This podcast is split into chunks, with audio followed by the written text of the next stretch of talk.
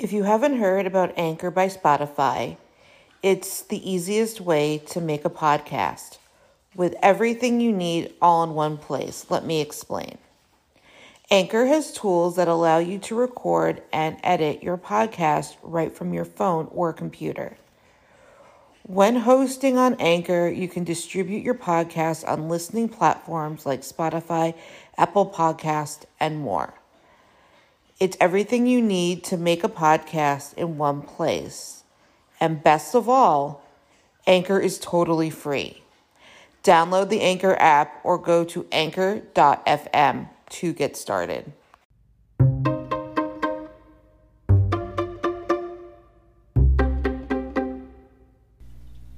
Thank you for listening to the Fierce Autie podcast, where we talk about disability, quackery, parenting, and Jewish life.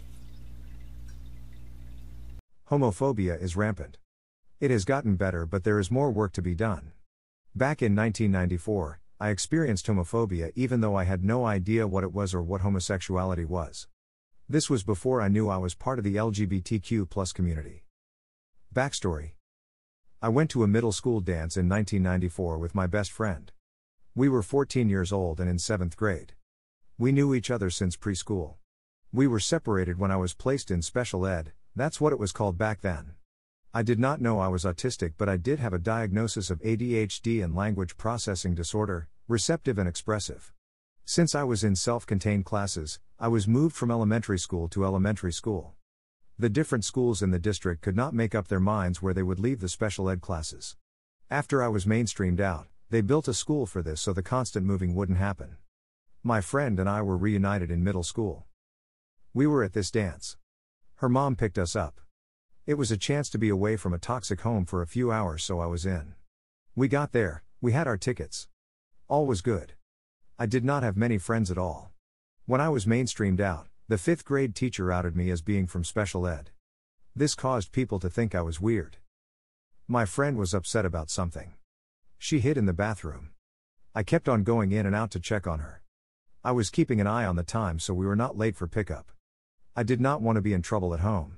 In doing this, several people were laughing at us. I had no idea why, as I was used to being laughed at. I thought nothing of it.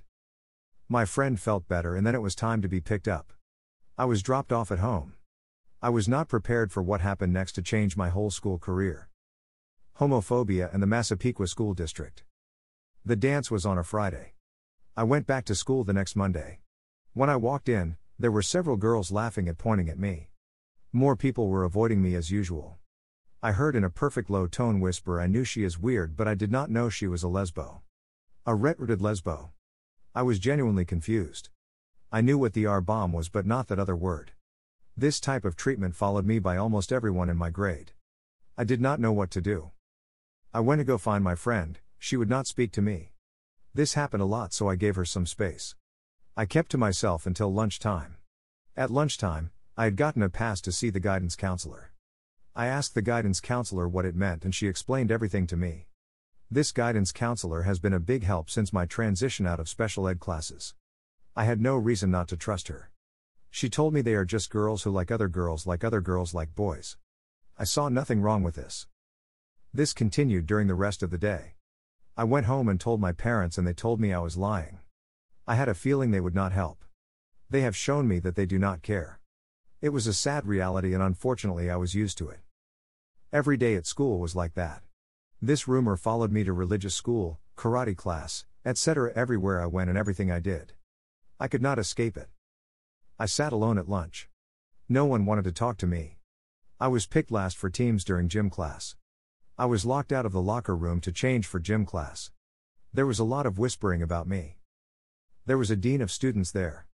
I went to him about the bullying. He said maybe you should not have given them a reason to bully you. This would not have happened. Every time there was a new student at the school, I saw it as an opportunity to make a new friend. Before I could speak to them, other students at the school would warn them about me. I was all alone. This continued in high school. Most abused kids use school to escape. Not me. I was abused at school and at home. There was no escape. When I started acting out at home, I was taken to a counselor by my mother's choice. She told me I needed to stop behaving that way. She told me that I needed to stop lying about what is going on at school because according to her it was not true. She never called the school. She never advocated for me. She just allowed it to go on. I did make friends at Temple Youth Group and Girl Scouts. Those girls did not care what other people said. I got my social interaction there. Even one girl's parents offered to register me for the next school district. My mother refused. I was convinced that my parents liked me to be miserable. When I went on a ski trip with my youth group, there was a tag on my winter coat so the people there knew to let me on the ski lift. When I went to school, several people asked me if it was my lesbo tag. One student even went as far as to offer me a piece of chocolate. I found out later that it was laced in Ex-Lax, a laxative. I actually thought someone was trying to be nice to me. After this, I was done with everyone there. This was the only time the school did anything. At school, I become more withdrawn. I did not want to speak to anyone. I viewed other kids as all the same. They all were finding an opportunity to be mean to me. I wanted nothing to do with them. I was later asked by teachers why I did not speak to anyone. I told them because they are all mean and just waiting to hurt me. I did not trust anyone. I only trusted the teachers. I just went to school for classes and went right home. Experience at school is not supposed to be this negative. It is supposed to be a positive experience and the best years of your life. People are supposed to look back at prom, friends, after school activities, etc. I did not have any of that. Please take my experience and learn from it. The escape. How did I escape it? I went away to college 360 miles away. Only two other kids from my high school went there. They tried ruining my reputation there. The other students were not buying it. I made a lot of friends in the Adirondacks. I finally felt like I was home. Once I went upstate, I never returned back to Massapequa. Realization later in life. Later in life, I figured out that I am non gender conforming and pansexual. I do think I had more of an appreciation of what LGBTQ went through during the 80s and 90s because I was a target of it. It was not true, but that is not the point.